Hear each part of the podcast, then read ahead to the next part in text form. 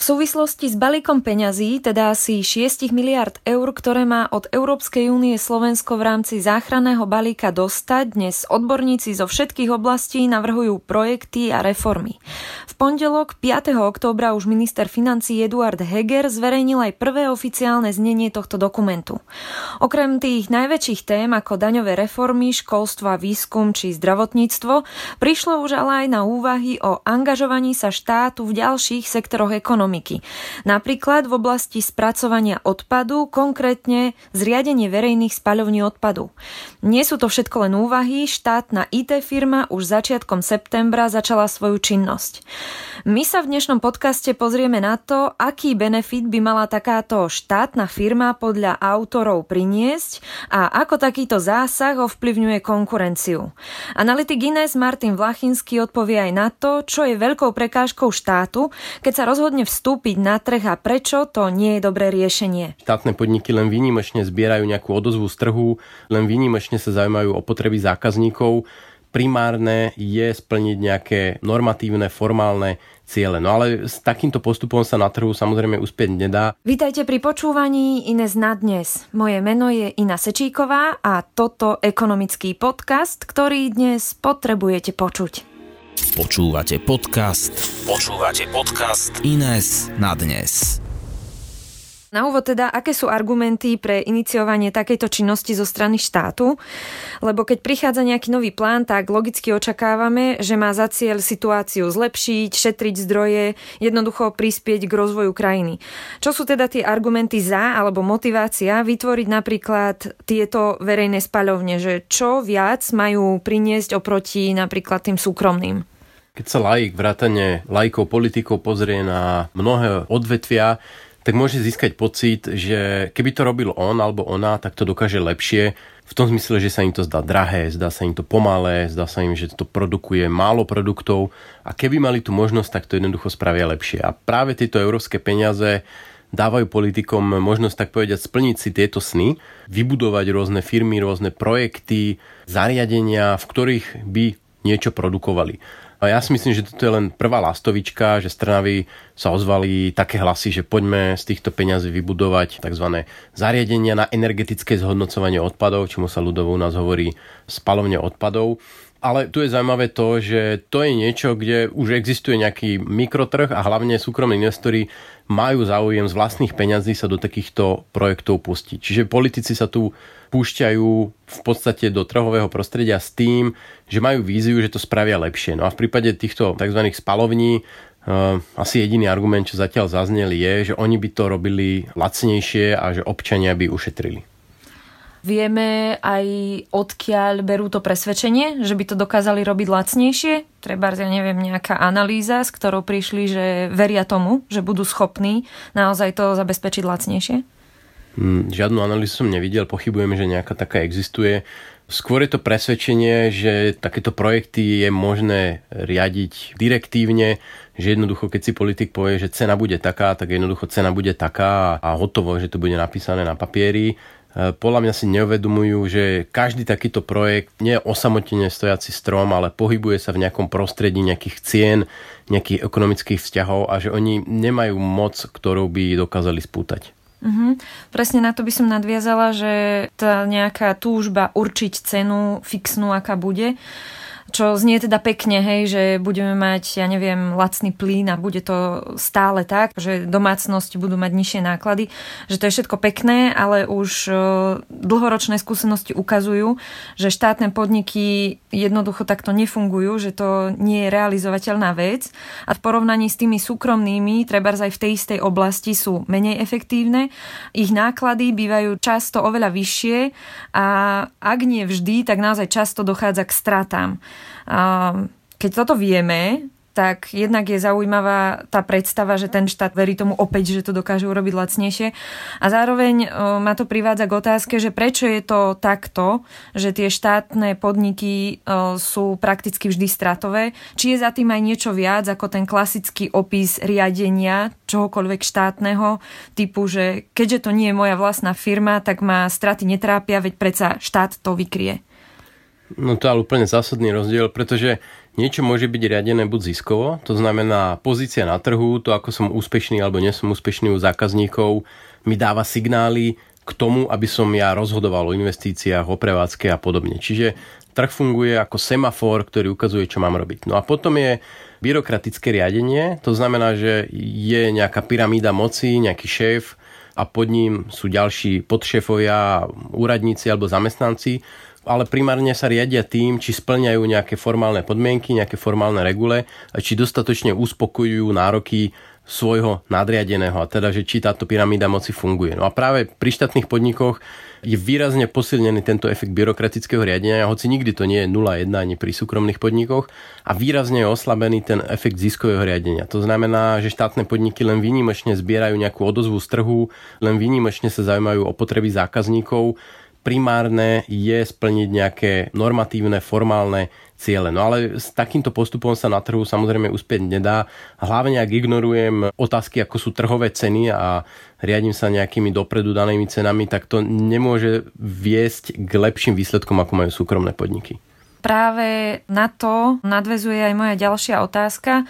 Pri tom fixne nastavenom pláne, alebo teda fixne stanovených cenách dopredu, ktoré nereagujú na to, ako sa vyvíja trh, často dochádza potom k tomu, aby štát bol schopný konkurovať tým súkromným firmám, tak e, sa štát snaží získať prevahu tým, že zníži ceny, ktoré nie sú udržateľné a teda musí ten svoj podnik umelo dotovať z ďalších štátnych zdrojov, teda z ďalších daní. A takýmto spôsobom tú konkurenciu na trhu výrazne naruší a ak to trvá dlho, tak donúti tú konkurenčnú súkromnú firmu odísť z trhu, pretože nie je schopná takýmto cenám konkurovať. Alebo ak firma takúto možnosť nemá, tak ju privedie až do krachu.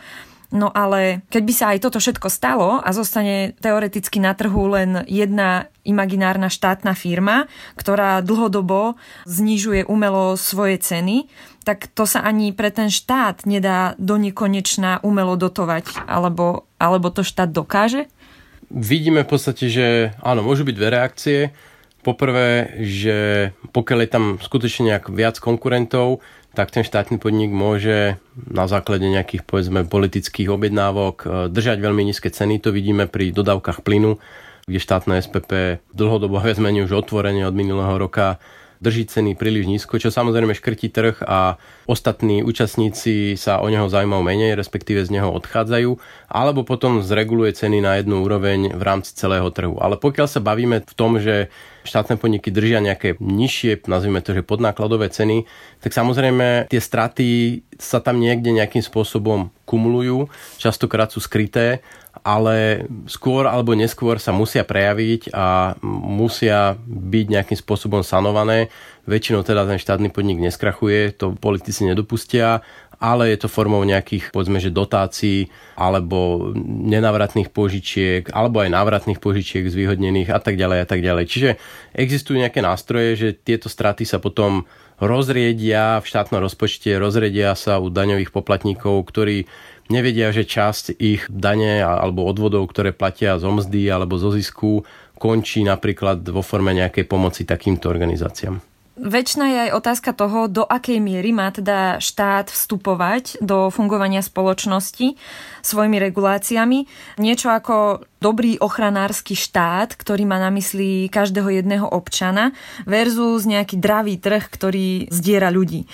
Ale štát v rámci toho trhu bude vždy nevyhnutne v inej pozícii ako súkromní podnikatelia už len z toho titulu, že na seba berie úlohu poskytovateľa verejných statkov, teda teoreticky je na tom vždy ináč ako ten súkromný podnikateľ. Je vôbec takáto pozícia zlúčiteľná s tou trhovou súťažou?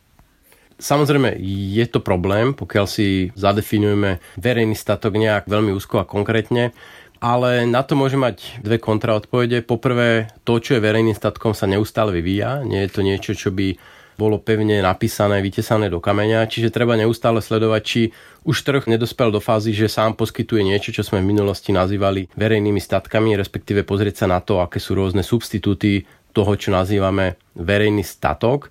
A po druhé, vždy sú dve možnosti. Vždy štát môže byť buď priamo producentom týchto verejných statkov, alebo môže túto produkciu týchto verejných statkov ponechať na súkromný sektor s tým, že si len určí parametre, aké chce, aby aký tovar produkovali.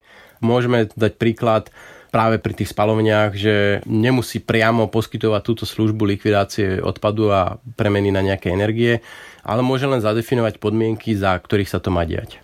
Áno, no tak ako opisuje, že keďže tá spoločnosť je stále dynamickejšia, tak e, stále vlastne ako keby to smerovalo ku väčšej pružnosti, pričom príchod štátu so svojou, nazvime to firmou do nejakého sektora je príliš skostnatený oproti tomu, ako rýchlo sa ten e, svet aj spoločnosť vyvíjajú.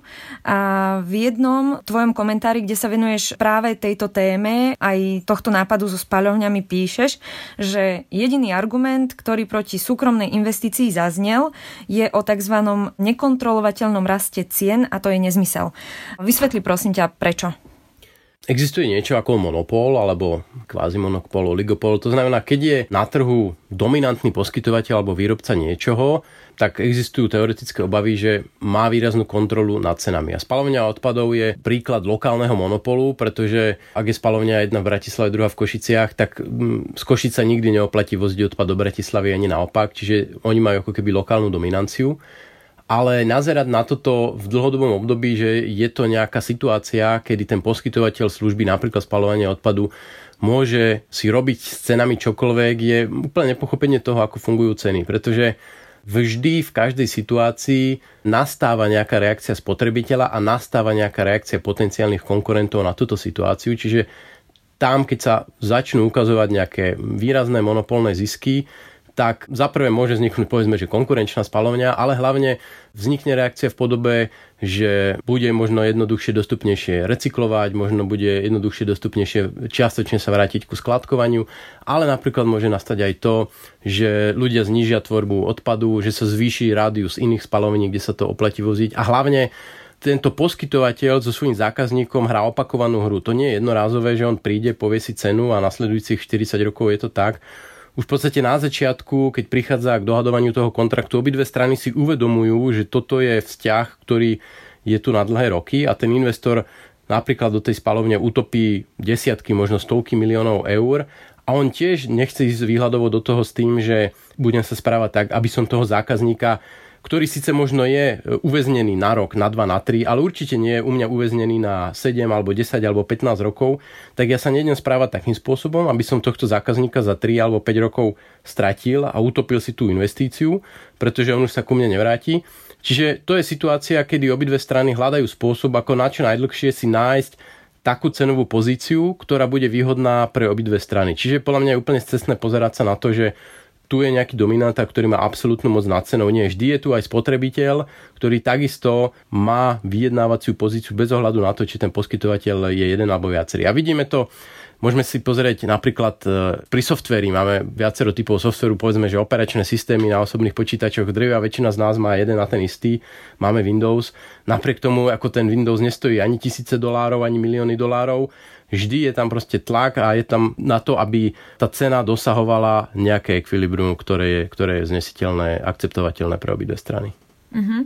No a teda na záver, výstup z tohto, ak e, správne chápem e, to, čo všetko zaznelo a čo si spomínal, je, že je nezmysel, aby štát sa do takéhoto projektu púšťal, pretože jednak utopí v tom veľa energie, množstvo ľudí s tým stráví čas, ktorý môže venovať do úplne iného typu reforiem, keď chceme hovoriť teraz o reformách a vo výsledku bude nakoniec celý tento projekt ešte aj stratový, pričom to všetko dokáže zabezpečiť súkromný trh a pravdepodobne oveľa efektívnejšie. No práve tie miliardy dávajú pocit, že vlastne všetky takéto nápady budú zadarmo, no oni nikdy nebudú zadarmo, zadarmo vždy to musí niekto na konci zaplatiť a budeme to aj my formou daní a formou dlhov v nasledujúcich desiatkách rokov. Preto nevidím za zmysluplné, aby v priestore, kde existuje jasná, jasný záujem súkromných investorov použiť svoje vlastné peniaze a peniaze ich investorov, tak používať na to zdroje od daňových poplatníkov a v tomto momente úplne jedno, či sú slovenské alebo nemecké, pretože my sa budeme podielať na splatení týchto dlhov a splatení týchto peňazí, ktoré k nám prídu. To nie sú peniaze zadarmo.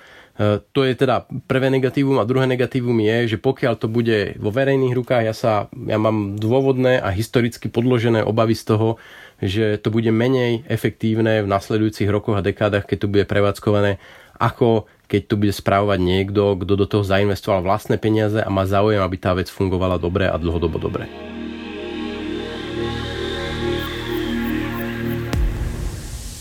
Počúvali ste podcast Ines na dnes. Všetky ďalšie diely nájdete v podcastových aplikáciách a na YouTube kanáli Ines.